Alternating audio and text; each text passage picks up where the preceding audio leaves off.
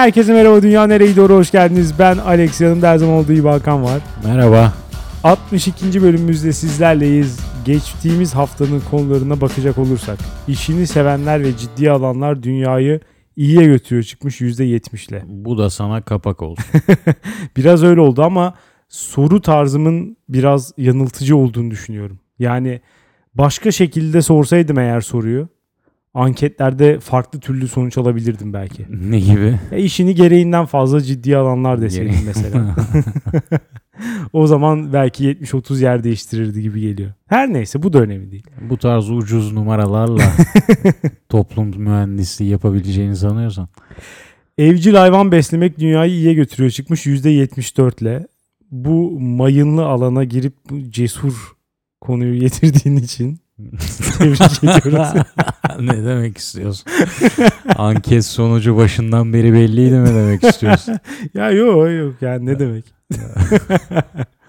%26 e, hayvanların %26 senin gibi robot olduğunu düşünüyor. ben öyle söylemedim de. ya acaba %26 mesela hayvan karşıtları mı? Hani hayvanları sevmeyenler, insanlarla hayvanlar beraber yaşamasını isteyenler mi? Yoksa hayvanlar kendi doğalarına bırakılsın herhalde ikisinden de bir parça var. Yani şimdi eve alıp geyik besleyelim demedik ama programda. O yüzden Yok evcil hayvan tabii. Evcil tabii. Ama yani sincap bile besleyen var. Evini hafif bir köşesine ağaçlık hale getiren. Hmm. Her şeyi evcilleştirebilirsin. Geçen haberlerde biri kuzu Ya öyle almış değil evine besliyordu. Her şeyi evcilleştiremez. Kuzu alıp besliyordu ya. Kuzular ama uysal zaten. Aslan kaplan bahsediyorsun sen. sanırım. Yani mesela onlar tabii zor. Peki şey diye sorsaydık. e, Evinde robot beslemek. Gün gelecek Vallahi- insanlar robot da besleyecek mi evinde? acaba? Olabilir belki olabilir ama insanlar biraz da korkuyor robot besleme. Yani robotlarla bir arada olmaktan biraz korkuyorlar. Filmlerde falan hep böyle ya, distopyalarda. Robotlar bir anda özgür iradeleri vermeye başlıyor falan. Kapatıyorsun hayır kapanmıyorum diyor. ve ve seni öldürüyor yani. Bu tip bir robot insan savaşı herkesin kafasında kodlu olduğu için beslemek istemeyeceklerdir bence. Göreceğiz. bir gün konu olarak getir. Dünyanereyegidiyor.com'a gelen yorumlara bakacak olursak. Eren demiş ki Alex bence işini sevmemenin asıl sebebi işvereninin seni kullandığını düşünmen. İşverenin ise şirket için uğraşıyor. Sen haksız değilsin ama bu sistemdeki diğer elemanların da kendi amaçları uğrunda haklı olduğunu unutmamalısın. Her sistemde olduğu gibi iş hayatında da bir kast sistemi var. Senin bulunduğun durumu sorgulayan bir köleden farkın yok. Spartaküs olmaktan memnunum ben. Eren şeydi değil mi? Sosyal Darwinistti değil Evet, mi? evet. o a- aynı çizgide devam ediyor. Değil mi? Çizgi, ya çizgisini bozmuyor. Bozmadı, Buna evet. helal olsun. Takdir ediyorum. ne diyordu? Herkesin kendi amacına göre haklı olduğunu göz ardı edemeyiz. Evet. Tam makyavelist, sosyal Darwinist. Son olarak da demiş ki bu kast sisteminin özelliği paran varsa kademe atlayıp şirket kurabiliyorsun. Yani işçi sınıfında yeteri kadar kalırsan bir gün sen de işveren olabilirsin. Yani şununla ilgili karşı çıkılacak belki 500 tane şey var. Hani burada saatlerce belki konuşabiliriz. Ama ya böyle bir şey de yapmak istemiyorsam? Ben işçi olmak da istemiyorum, işveren olmak da istemiyorum. Kusura bakma besin zincirinin ya tepesine çıkarsın ya da yem olarak denize atılırsın. Patates demiş ki selamlar Alex ve Hakan. Öncelikle güzel bir bölümdü. Eyvallah. İşini sevenler ve ciddi alanlar konusunda Alex'e harfiyen katılıyorum. Eyvallah. Resmen Alex değil de ben konuşuyordum. Özellikle emeğini Ürkütücü. ve ha? Ürkütücü. Özellikle emeğini ve vaktini satarak gülünç çalışma koşulları ve maaşlara çalışmamızı bekleyip bunun üzerine bizden gereksizce fazla güler yüz, sevecenlik, itaatkarlık, çalışkanlık vesaire beklemeleri tamamen yüzsüzlük demiş. Doğru ama peki bunları beklemeleri yüzsüzlük ama bunları sanki beklemeleri çok normalmiş gibi davranmak ne? Ve bunlara e, hemencecik teslim olmak ne? Bu da inanılmaz bir kerizlik. Ben ona daha çok karşıyım açıkçası. Yorumun devamı var mı? Var. Ne diyor gerisinde? Diyor ki değindiğiniz gibi aslında bunların yalan duygular olduğunun herkes farkında. Öyleyse bu saçma sistem neden böyle sağlam bir şekilde çalışmaya devam ediyor? Ben anlam veremiyorum ya siz demiş. Çünkü henüz yalan duyguyla gerçek hakiki duygu arasındaki farkı tespit edebilecek bilimsel bir metot geliştiremedik ve muhtemelen de bunun bilimsel bir metodu olmayadı, olamayacağı gerçeğine bir noktada alışmamız gerekecek. Ama bir de aklıma şu geldi bu yorumu sen okurken. Ya hizmet sektöründe güler yüzlü davranmaya zorlanması insanların Evet. anlaşılır bir şey bana. Bana öyle geliyor. Ya çünkü sen bir hizmet verirken somurtkan bir insandan hizmet almak kötü geliyor ama Benim tabii benim buna için fa- hiç fark etmez açıkçası. bence fark eder ya. Hiç umursamıyorum. Fark eder ama ben yani bu söylediğime şöyle karşılık verirdim. Ee, ya güler yüzlü olmasını istiyorsan onun yüzünü güldürecek bir şeyler yap. İşverene böyle karşı çıkılabilir bence. Ama tabii bazı işler de öyle ki ne yapsan yüzün gülmez ya. E yani. Ya Hem öyle hem de bazı işlerde de belki yüzün güler ama o şartlarda asla gülmez. Yani sana 12 saat aralıksız mesai kitliyorsa sonra da gel biraz bana gül ya da müşterilere gül dersen adam yani hani küfür eder sana. Ha. Devam etmiş demiş ki evcil hayvan konusuna gelirsek hayvanların doğal yaşam alanlarına ve haklarına saygı duysaydık genelde evlerde yapamadıkları gibi istedikleri zaman istedikleri gibi koşup sıçıp işeyip kırıp döküp oyun oynayabildikleri veya eşlerini özgürce seçebildikleri bir ortamda olmaları böylelikle geleceğe doğal seçilimle daha sağlıklı ve mutlu nesillerin aktarılması hayvanlar açısından daha iyi olmaz mıydı demiş. Demiş ki bence en başından hayvanları tamamen kendi hallerine bırakıp beşeri müdahale yapmamak onlar için en hayırlısı olurdu. Eşini özgürüze seçemeyen bir yorumcu galiba. Öyle Yani- hissettim bilmiyorum. İşte ya az, az- benim geçen bölümde bahsettiğim de aslında biraz buydu. Yani hayvanları hakikaten işte insan özelliği atfetmek böyle bir şey. Yani kedi köpek çiftleşme görmüşsündür muhakkak. evet. Gördün mü hiç? Orada bir özgür irade var mı? Yok. Yani orada bir tecavüz var maalesef. Yani ha- hayvanları sen istediğin ortama bırak. Hatta doğal ortama bırakınca asıl o zaman öyle oluyor. Yani ha, ya iki tane köpek sahibi bir araya gelince belki önce biraz oynasınlar. Bilmem ne görücü usulü diyebiliriz buna mesela. Öteki tecavüz. Hangisi daha iyi? Bilmiyorum ben bizim apartmanda gördüklerimi hakikaten bu kategoriye alabiliriz ama çok sapkın şeyler gördüm. Fakat bilmiyorum ya hayvanlar o, o ortama bıraksak daha mutlu olmazlar mıydı sorusu. Ya doğal ortam ne o zaman? Ayrıca evet. Ya şimdi geldik şehirleştirdik ormanı. E, o zaman şimdi biz de hayvanız. E, doğal bir durumdu bu mesela ama Bizim sorumluluğumuz daha fazla ama. evet. Her neyse. Demiş ki son olarak hayvanlara ister istemez insan özellikleri atfederiz bence. E, tabii. Örneğin bir insanı mı öldürmek daha zordur yoksa sevimli bir şempanze ya da köpeği mi? Ya da sincap ya da bir insan mı yoksa bir kertenkele mi dediğimizde cevap daha da netleşir demiş. Nereye doğru gidiyor bu yorum? Ben korkmaya başladım. Sonra diyor ki ama neden sincap yeterince insan gibi bağırıp iki çocuğum var yapma diye ağlayıp yanağından yaşlar süzülemediğinden demiş. Mesela bu balıklarda bence en fenası. Yani bir yani şöyle söyleyelim. insanlar gidip de kaç tanesi bir danayı, işte ineği ya da bir koyunu gidip de öldürebilir. Büyük bir rahatlıkla bir işte soğukkanlılıkla ama kaç tanesi balık tutabilir? Arada Hepsi. ciddi bir fark var. Yani çünkü balıklar en fazla hakikaten çırpınıyorlar. O da sudan çık yani tutmasan da çırpınıyor. Hiçbir ses çıkartamıyor. Suratı yok. Bir acı ifadesi yok.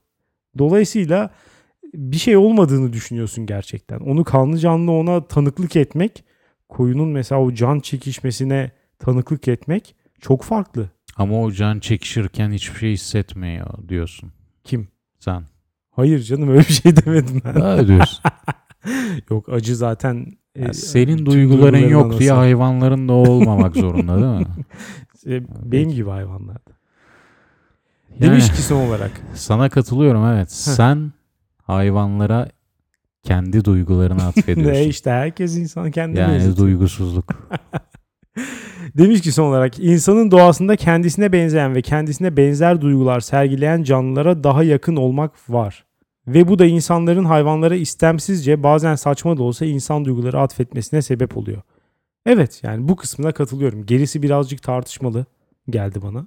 Kendine daha yakın hayvanları istiyor kısmı da bana biraz garip geldi. Çünkü yani direkt aklıma birbirine bokunu atan şempanzeler geldi. Şimdi şempanzelere daha yakınız ama köpekle daha iyi anlaşabileceğimi düşünüyorum. Ya biri çünkü geleneksel olarak evcilleştirilmiş ve insanlarla beraber yaşıyor. Biri öyle değil. Ama işte o evcilleştirmeyen bize daha yakın aslında. Daha biz tepkiler veriyor. Ben maymunlara sanırım daha büyük sempatiyle bakıyorum. Seviyorum bayağı maymunları hakikaten. Anonim demiş ki ben bir lise son sınıf öğrencisi olarak üniversite bölümü seçme konusunda çok heyecanlı, büyük umutlarla dolu geleceğini belirlemeye çalışan en büyük korkusu beyaz yakalı olmak olan biriyim. Gözümü çok korkuttunuz meslek hayatıyla ilgili. Çevremden hep seveceğim mesleği seç klişesini duyuyorum ve ilgilendiğim alanlar var gerçekten. Yani hiç şansım yok demeye getirdiniz neredeyse. Mutlu olamayacağımı anladım ve emekliliği beklemeye başladım. Gözümü açtığınız için teşekkür ediyorum. Sizi öpüyorum demiş. Beğendin mi yaptığını? Liseli kardeşim. Sana sesleniyorum buradan. Bunun benim geçen bölüm söylediklerim demek değil ki sevdiğim bölümü okuma. Git oku. Üniversite zaten sadece meslek sahibi olmak için okunan bir şey değildir.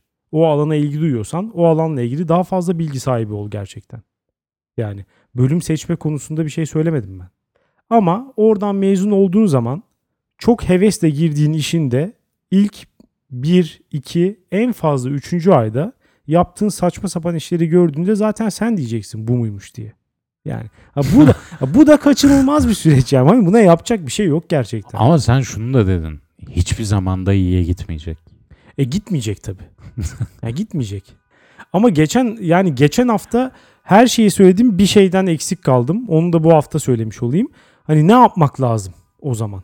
Durum bu kadar kötüyse işle nasıl bir ilişki kurmak lazım? Benim önerim şu.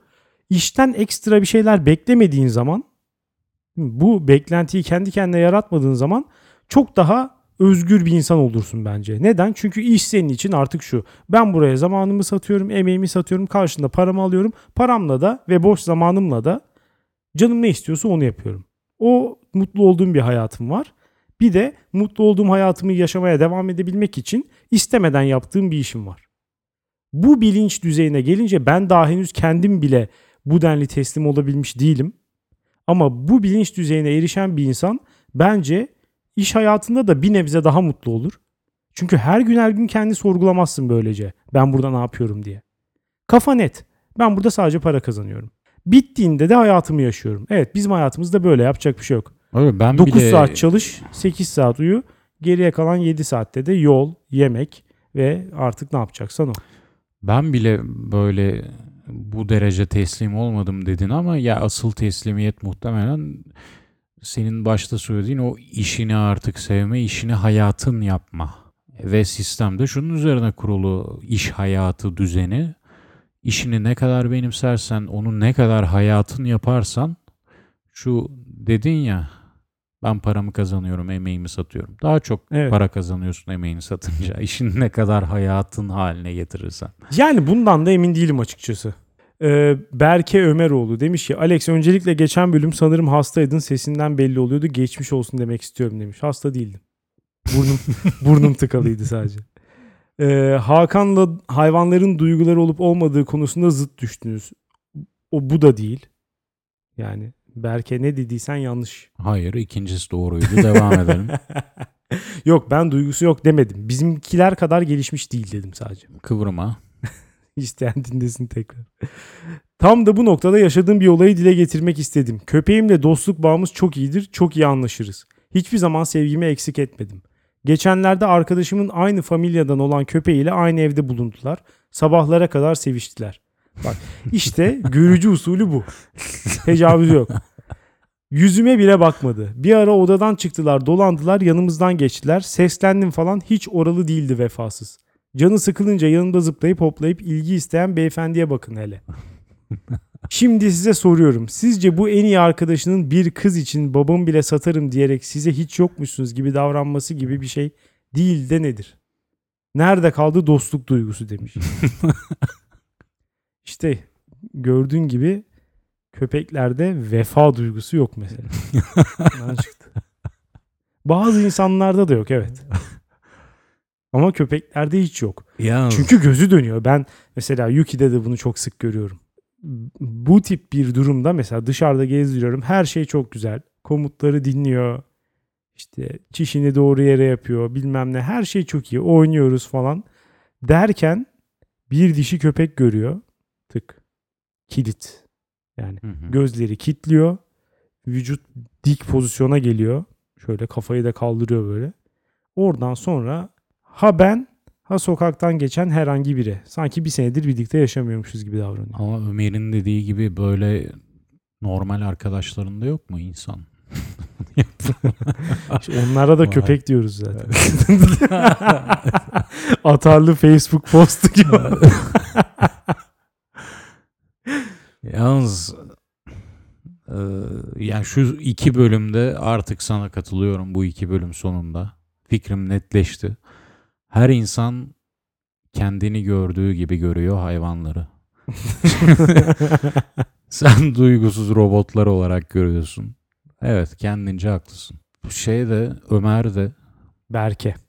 Berke mi? Hı hı, Berke Ömeroğlu. Berke de ne demiş? Ne demiş deminden beri okuyorum. dur dur. Dur Berke ne demiş? Köpeğim bana Be- vefasızlık yaptı. Kız bulunca vefasızlık bakmadı yaptı. yüzüme. Hani biz dosttuk. Hani biz ölene kadar beraberdik. evet. Hani aramızda özel bir bağ vardı. Bros Buradan- before hoes demiş. Buradan konuma geliyorum. Berke de o köpekte kendini gördü. Ve Berke'de de ben bütün Türkiye'yi gördüm. Bu Türkiye'deki macun gibi sosyal yapı dünyayı kötüye götürüyor. Macun gibi derken. Yani macun nasıldır bilirsin. Sokakta görmüşsündür. Böyle uzatır da uzatır. Bir türlü o büyük kitleden, o büyük kütleden kopmaz o koparıp sana vermeye çalıştığı bir tutam macun. Türkiye'deki sosyal yapıda böyle. Bireyselleşme yok.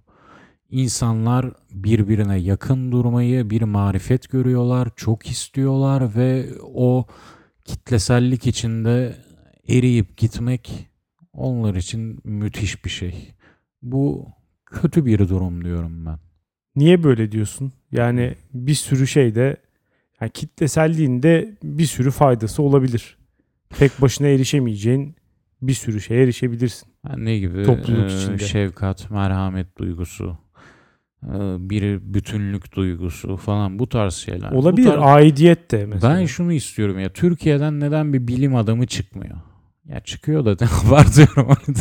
Koskoca Aziz Sancar var. Ha, evet zaten bu konu oradan geldi aklıma ya. Ya adam gitsen o kadar koy Nobel al. Gelsin burada Türkiye'deki en büyük icraatını kamu spotu. ya, Çok ya da kötü konuşuyor. O ya. kadar bireyselleşmiş, o kadar kendini bir şeye adayıp o alanda başarılı olmuş bir adam. Geldik buraya yine kamu spotuna koyduk. Ya adamı artık bir şu kamudan çıkaralım. Gerçi adam da biraz o kafada zaten. O Kesinlikle. Amerika'ya götürmüş. Tabii o. tabii. Kulüp falan kurmuş ya. Ya evet. Türk öğrenciler gelsin. Ama burada biraz da azınlık olmanın mantığı yok mu? Yani gittiği yerde yurt dışında yaşayan insanlar kendi kimliklerine biraz daha fazla sarılıyorlar ve de orada kendi kimliklerinden olan insanları da daha fazla etraflarına toplamak istiyorlar. Eğer hani iyi bir konumdalarsa. Yani o- oraya gelen insanların biraz zor bir durumda olduğunu düşünüyor mesela Aziz Sancar. Kendisi bir profesör olduğu için çok daha fazla imkanı olduğu için mesela böyle bir dernek kurayım ki gelen çocuklar zorluk çekmesin diyor. Evet. O Ya gelen şey çocukların ortak özelliği ne olacak? Ezilmiş olmaları. İşte bir siyasetçi gibi konuşmam gerekirse Türkiye'den neden bilim adamı çıkmıyor? Neden büyük sanatçı çıkmıyor? Yahu çünkü ezilmiyorlar. Çünkü her zaman onlara kol, kollarını açacak merhametli bir macunları var tutunabilecekleri. Halbuki bir insanların, bir bilim adamının küçükken kendi bilime adayıp kendi yaşındakiler tarafından ezilmesi lazım. Hor görülmesi lazım. Yok mu diyorsun şimdi lazım. Türkiye'de bunlar? Çok fena var bence. Var mı? Tabii canım. Kendi çocukluğunu düşün. İnanılmaz dışlanan insanlar yok muydu? Ne oldu şimdi onlar? Hala dışlanıyorlar. Hiçbir şey. Veya Ortada intikamlarını falan alıyorlar. yok. Bir de onlar var. Aynen evet. Sonradan daha büyük bir cemaat bulup orada Evet. önemli bir pozisyon Aa, elde tabii, edip tabii. intikamını alanlar Bu var. herhalde en kötü versiyonu. Yani en zararlı versiyonu bu herhalde. Diye işte cemaatçiliği cemaatçilikle yeniyorlar. Halbuki oyunun dışına çıkıp bir insanın ezilmesi ve o ezilmeyi kendi bireysel yolunda bir yakıt olarak kullanması lazım. Ama bir sürü bilim adamı da şöyle ailelerden çıkmıyor mesela. inanılmaz zengin, işte müthiş eğitim aldırmış. Asla onların kimseye ezildiğini zannetmiyorum. Yani işte 9 yaşında bir yandan piyano eğitimi görüyor, bir yandan özel okula gidiyor, bir yandan dadısı geliyor falan. Böyle böyle bilim adamları da var. Bilim insanları diyelim bu arada Ha. lütfen. Ya dışlanmasalar bile yalnızlaştırılmaları lazım. Ya o zaten ister istemez oluyor. Marjinalize edilmeleri lazım. Ya çünkü hani kendini hayattan biraz soyutlayıp çalışmalarına adayan bir insan ister istemez biraz daha yalnız kalıyor. Normal Evet. standart insana göre. Bunun olması lazım ve bizimki gibi toplumlarda yani macunu sert toplumlarda e, ben bunun tam yaşanabildiğine inanmıyorum. Yani insanlar bir şekilde buluyor kendi yerini ve o noktadan sonra Nobel ödülüne giden yolda emek harcamaktan çok Facebook'ta alacağı like onun için daha önemli hale geliyor. Çünkü bir bütünün parçası olmak daha önemli. Bizimki gibi toplumlarda. Peki bunun faydaları da yok mu? Mesela Türkiye'de sosyal yapının çok daha sıkı olması Batı toplumlarına göre. Gerçi Doğu'nun herhalde çoğunda böyledir. Yani bizzat gidip yaşamadığım için iddialı konuşamayacağım ama mesela buradaki gibi aile yapısı çok şeyse, güçlüyse e, mesela Amerika'da gördüğün gibi o tarz bir evsizi burada görmen çok mümkün değil. Ben, Yani orada mesela şunlar var. Adam normal hayatını yaşıyor. Daha sonra işsiz kalıyor. Bir şey oluyor. Bir bakıyorsun ne sokakta yaşamaya başlıyor adam. Yani Türkiye'de böyle bir şey imkansız. aile İmkansız evine yani. döner. Aynen. Yani direkt. Gider ailesiyle yaşar. Mümkün değil böyle bir şey. Yani o bu bu tip bu tip şeylerde daim ya da mesela Türkiye'de neden seri katil bu kadar fazla çıkmıyor ya da Bodrum'a işte çocuğunu kitleyip 35 sene boyunca tecavüz eden ve kimsenin de hani yakalayamadığı, kimsenin böyle bir şeyi tahmin edip öngöremediği bir durum neden ortaya çıkmıyor? İşte sebep bu. Herkes birbirine çok karışıyor çünkü. Evet. Bu da bak ama faydaları da var. Yani şi- şimdi sen bugün desen ki ben en iyi planları yapacağım. Sırayla 5-6 kişiyi öldüreceğim. Yani Evet. Bugün başlasan iddia ediyorum bir ya da ikinci haftada aile fertlerinden bir tanesi seni tespit eder. Kesinlikle. Kesinlikle yani çünkü gelir yani şimdi sen zaten ailenle yaşıyorsan hiçbir şansın yok da ayrı yaşıyorsan bile ailen seni zorla ziyaret eder mesela. Gelir buradaki eşyaları karıştırır bilmem ne ya şunu şu Bıçağı bu. oluyor? Evet. Yani bir şekilde bu böyle. Mesela şeyde bile vardı ya bu e, IŞİD'in bir canlı bomba saldırısında kaldıkları ev, bomba hazırladıkları ev şikayet edilmişti mesela. Bilmiyordum. Çünkü bunu. apartmanda oturan teyzelerden bir tanesi muhtarı arayıp demiş ki böyle tanımadığım kişiler gelip girip çıkıyor ya bu Evet. binaya kim bunlar falan. Yani şu bu yapı bu tip şeylere izin vermez. Yani onlar mesela çabuk davrandığı için kurtulabilmişler ama biraz daha bekleseler muhtemelen teyze 3, 5, 10 derken polisleri kapıya getirecekti gidip oraya. tıklayabilirdi. Aynen. Yavrum siz kimsiniz? Necisiniz siz ben sizi tanımıyorum falan diyecekti ve belki hani canından olacaktı. Ha. Yani Güvenlik açısından işte sen hep o yönüne yaklaşıyorsun. hep Güvenlik, değil canım bir, bir, bir tanesi de bu. aidiyet duygusunun merhamet dolu kucağı. Hep bunlar. Hiç de Ama fena ben değil. de biraz bir maceracı, şey mi? girişken, bilim adamı, sanatçı. Ben bunlara odaklanmak istiyorum. ben Sanatçıdan bunları çok ne görmek var? istiyorum. Türkiye'de sanatçıdan çok ne var ya? Ya şimdi- sanatçı var, sanatçı var. Ben... ya bilmiyorum. Ya dedin ya bak şu örneğin çok güzel işte. Herkes birbirinin hayatının içinde. Evet. Teyzeler hemen şikayet ediyor. Ailen en kötü mekanı basar. Yani mekan dar. Bu tarz macunu bol Tabii. yerlerde, ülkelerde, toplumlarda mekan daralıyor. Ama onun karşısında Avrupa geçtim daha da ötesi Amerika ya bir anda bir gittin mi mekan genişliyor gibi. Böyle bir his yaşıyor var insan. gerçekten. Evet. Ya sırf biz gitsek bile o yani orada yaşayanlar da muhtemelen o ferahlık içinde ha, hareket alanı genişliyor. Yani çok bu hakikaten mekan ve hareket anlamında. Doğru. Ya Onun bunun önemini düşünceye yansıyışı yani. Bu ikisi arasında Kesinlikle. bir paralellik var gibi. bence de. Ama ya bunun önemini yatsımamakla birlikte öteki olmadan da belki de biraz yolunu da kaybedebilirsin. Bu kadar ferah bir yerde. Kaybet işte kaybet. İşte kaybettin mi Kaybetsinler. bundan iyi bir sonuç çıkacak diye Beş bir kural tanesi yok. kanalizasyona gider ama bir tanesi çıkar uzaya gider. Buradan sayın sayın Eren'e bir çağrıda bulunmak istiyorum. yani diyorsun ki güçsüz olanlar yolunu kaybetsin, evsiz olsunlar.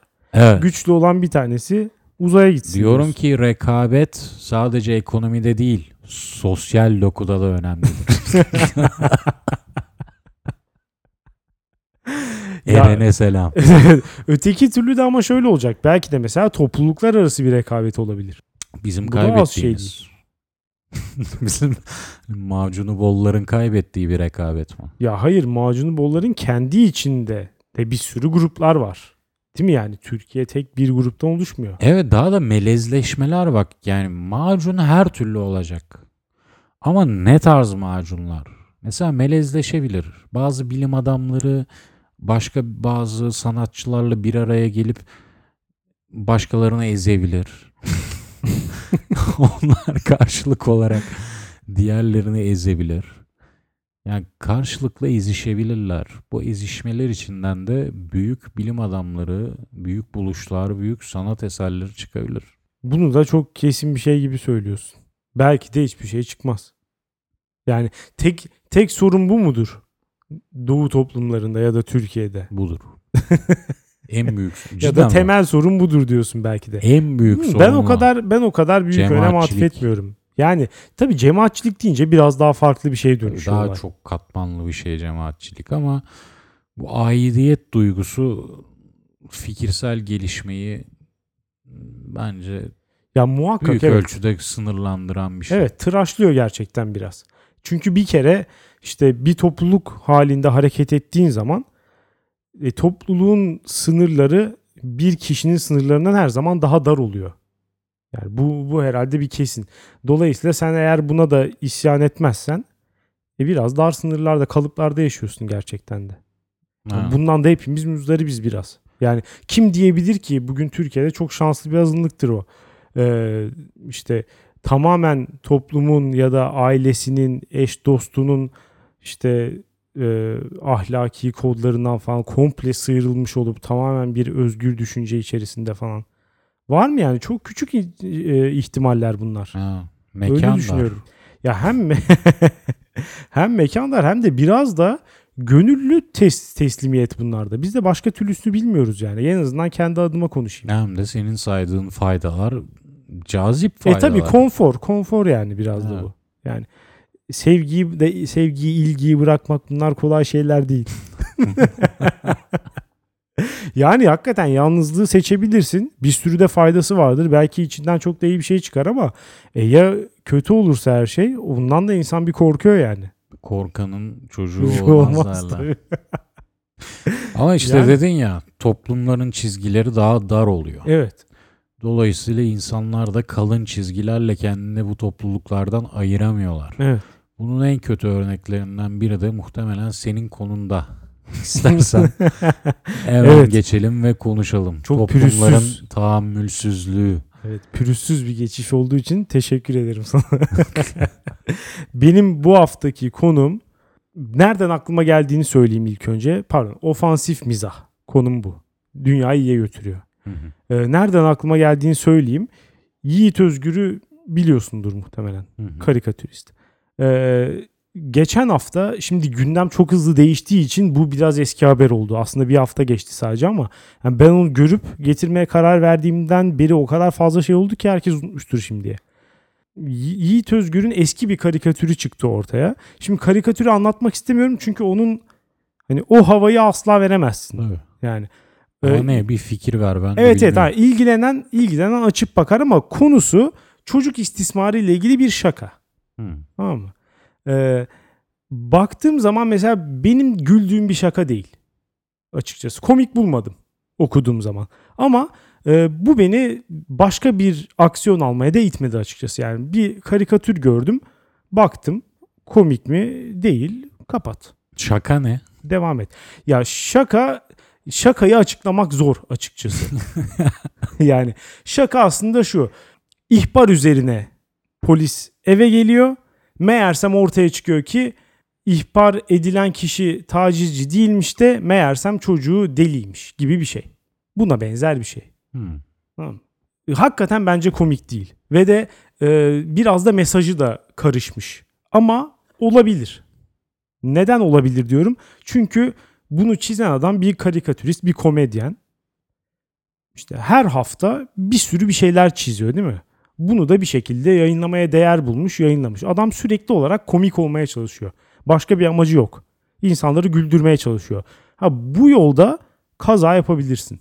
Başarısız bir girişimi olabilir. Evet işte bunda öyle olmuş bence. Bu arada gülen de çıkabilir. Yani ona da bir şey demiyorum tabii ki. Ama şimdi bu karikatürden bir infial çıktı.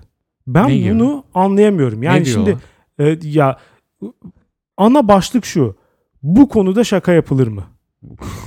Çocuk istismarı konusunda şaka olmaz. Tamam mı? Bundan bahsetme diyorlar adama. Bununla ilgili karikatür çizme diyor. Ha. Bazı yani her konuyu konuşmak zorunda değilsin diyor. Mesela So- e, of yani Ya- çok Heh. sıkıntı. aynen. Zorunda değilsin. ya hangi konuyu zorunluluktan konuşuyoruz ki ya? Yani Hiçbir şeyi konuşmaya zorunlu değiliz E, ya. kesinlikle. Ya şimdi mesela oradan yola çıkıp bir sürü yere gitmiş insanlar. Çeşit çeşit tepki gösterenler var. Mesela bu adama küfreden de var. Düz bir şekilde hani eleştiren bu olmamış diyen de var. Ama mesela inşallah biri de seni taciz eder diyen var. Biri de senin çocuğunu taciz etsin Of. diyen var. Mesela adam hani güya çocuk istismarına o kadar karşı ki en küçük bir şakasının yapılmasına dahi tahammül edemiyor ama beğenmediği bir insanın da çocuğuna taciz edilmesine de gayet okey. Nasıl bir şey bu? Yani ya da bir insanı mesela öldürmekle tehdit edebiliyor. Sırf bir tane karikatür çizdi diye. Üstüne üstlük adamın niyetini bilmiyoruz bile yani. Niyeti hatta niyetini biliyoruz aslında insanları güldürmek. Bunun için para alıyor. Bunun için çiziyor adam. Hı hı. Bunu gördükten sonra bu konuyu getirme ihtiyacı hissettim. Çok da fazla konuşulmuş bir konu biliyorum. Söyleyeceğim şeyler de muhtemelen daha önce 5000 kere falan söylenmiştir. Ama e, valla her yani çok sık bir şekilde görüyorum bunu. Her gördüğümde de e, hani keşke bir fırsat olsa da daha derli toplu bir şekilde ifade edebilsem demek istediklerimi diye düşünüyorum. Benim de kafamın açıkçası biraz karışık olduğu bir konu. O Neden? yüzden buraya getirip konuşmak istedim. Neden karışık? Çünkü ya buradan bu Şu arada az önce sen de şunu mu düşündün? Yiğit Özgür'ün hakikaten çocuğu istismara uğramış olsa bu şakayı gerçekten de yapamazdı. Ya belki yapardı, Kafan belki- burada mı karıştı? bilmiyorum. Şimdi Ya yapamazsın ama yani yapabilirsin bu de belki de bu arada. yapılamayacak olması ki ya hani şu var ya ya şunu artık tarihin çöplüğüne gömelim. Başkasının yapmasını istemeyeceğin şeyleri kendin de yapma. ya şunu artık şu tarihin çöplüğüne bir gömelim ya. İnsanlar Yani. türlü türlüdür. Çeşit çeşit insanız. Neden herkes karşındakinin yapmasını istemeyeceğini yapmasın ya? Yiğit Özgür'ün çocuğu çok affedersin maalesef çocuk istismarına uğrar. Umarım olmaz. O yapmaz başkası yapar bu sefer onun o başarısız şakasını. Yani şakalar çok yapılsınlar. E, tabii canım. Ya bu arada kurban diye o konuda şaka yapmayacak diye bir şey de yok. Bir sürü işte travma mağduru ya da bir sürü e, dezavantajlı azınlık diyeyim. İşte Evet. bu isterse homoseksüel olsun, ister ırkından dolayı aşağılanan ayrımcılık gören birisi olsun, ister de geçmişinde bu tip bir travma olsun. Bir sürü böyle insan da e, şaka yapmayı, mizahı bir işte kalkan olarak kullanıyor veya travmanın üstesinden gelmek için bir araç olarak kullanıyor. İlle de hani böyle bir şaka yaptım diye bu konuyu hiç önemsemiyorum anlamına gelmez ki bu. Evet. Yani bu ön kabul nereden geliyor? Ya da mesela şunu da asla anlamıyorum. Bu, bu tip bir karikatür çizdi diye veya herhangi bir ofansif mizah yaptı diyelim ki. e, hemen şöyle diyor adama. Sen çocuk istismarı ile ilgili bu şakayı yaptığına göre sen de tacizcisin.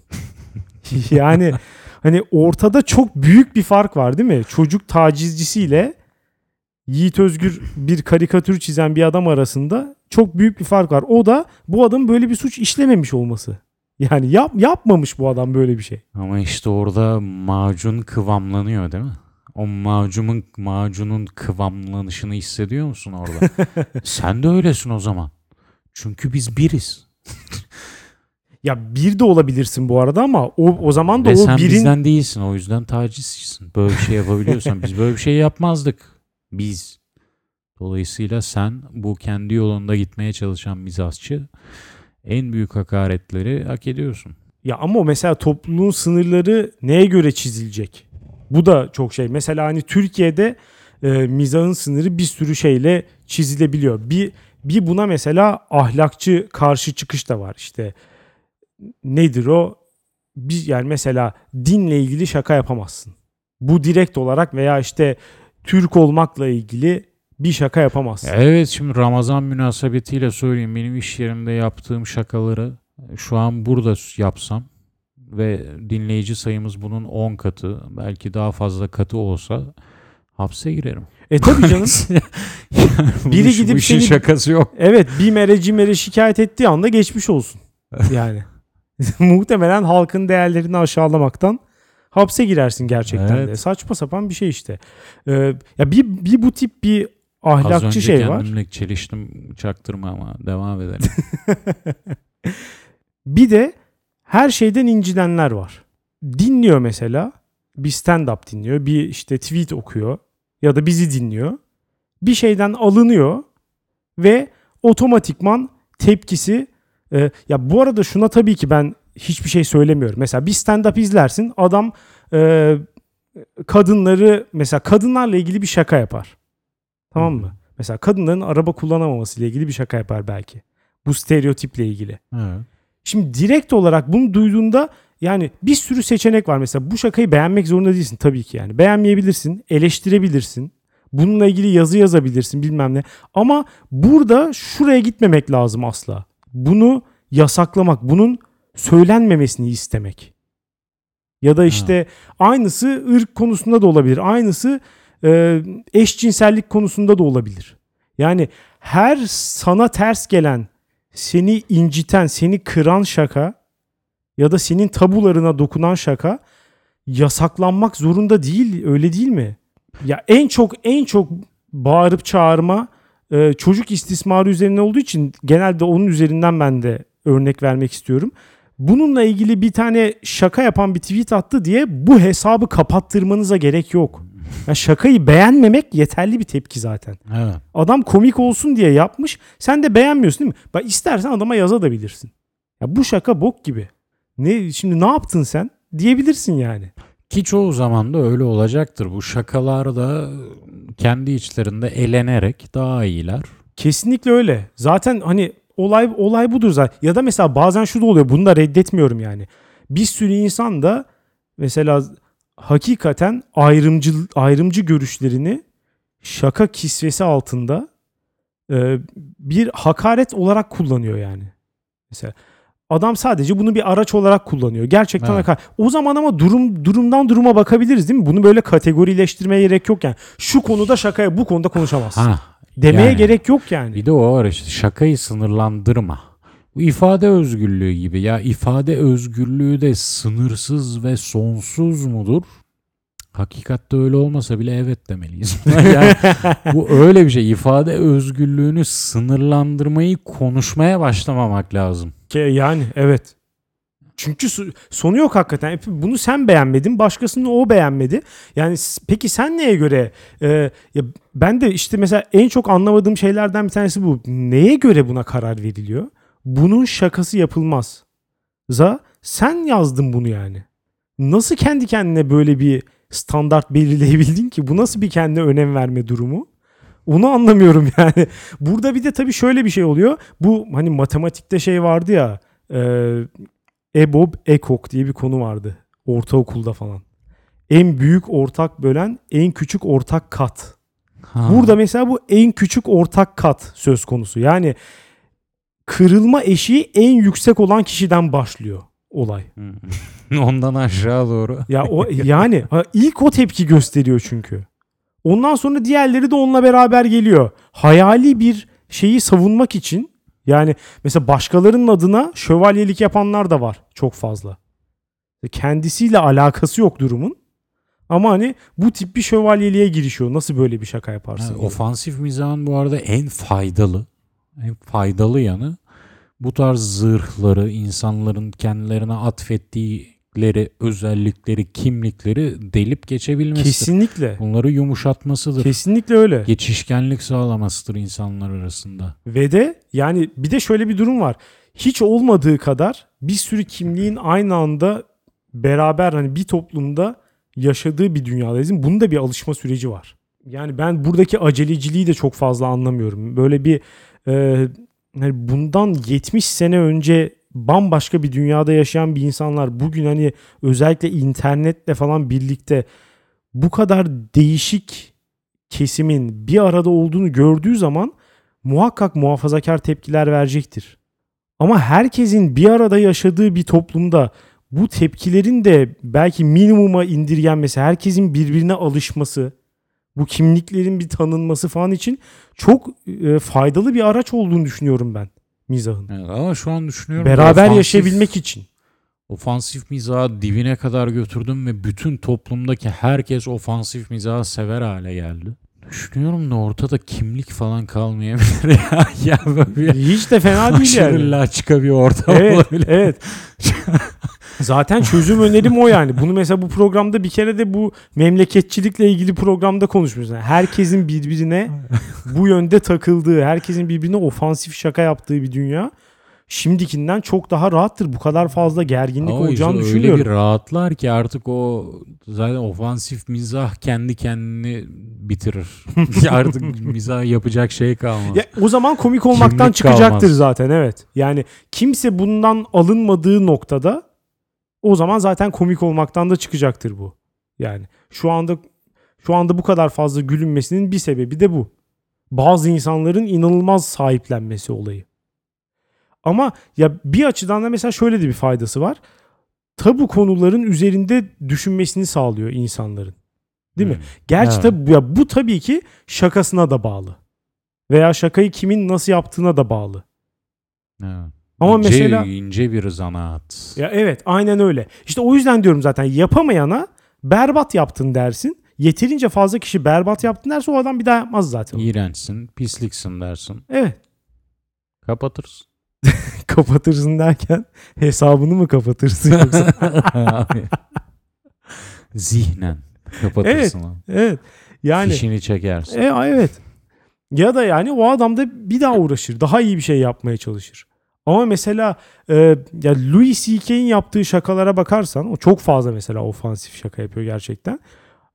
Adamın yaptığı şakanın üzerine hani belki oturup düşünmen gerekmiyor ama bilinç altında bile izlerken güldüğün zaman bu konular insanın aklına geliyor ister istemez.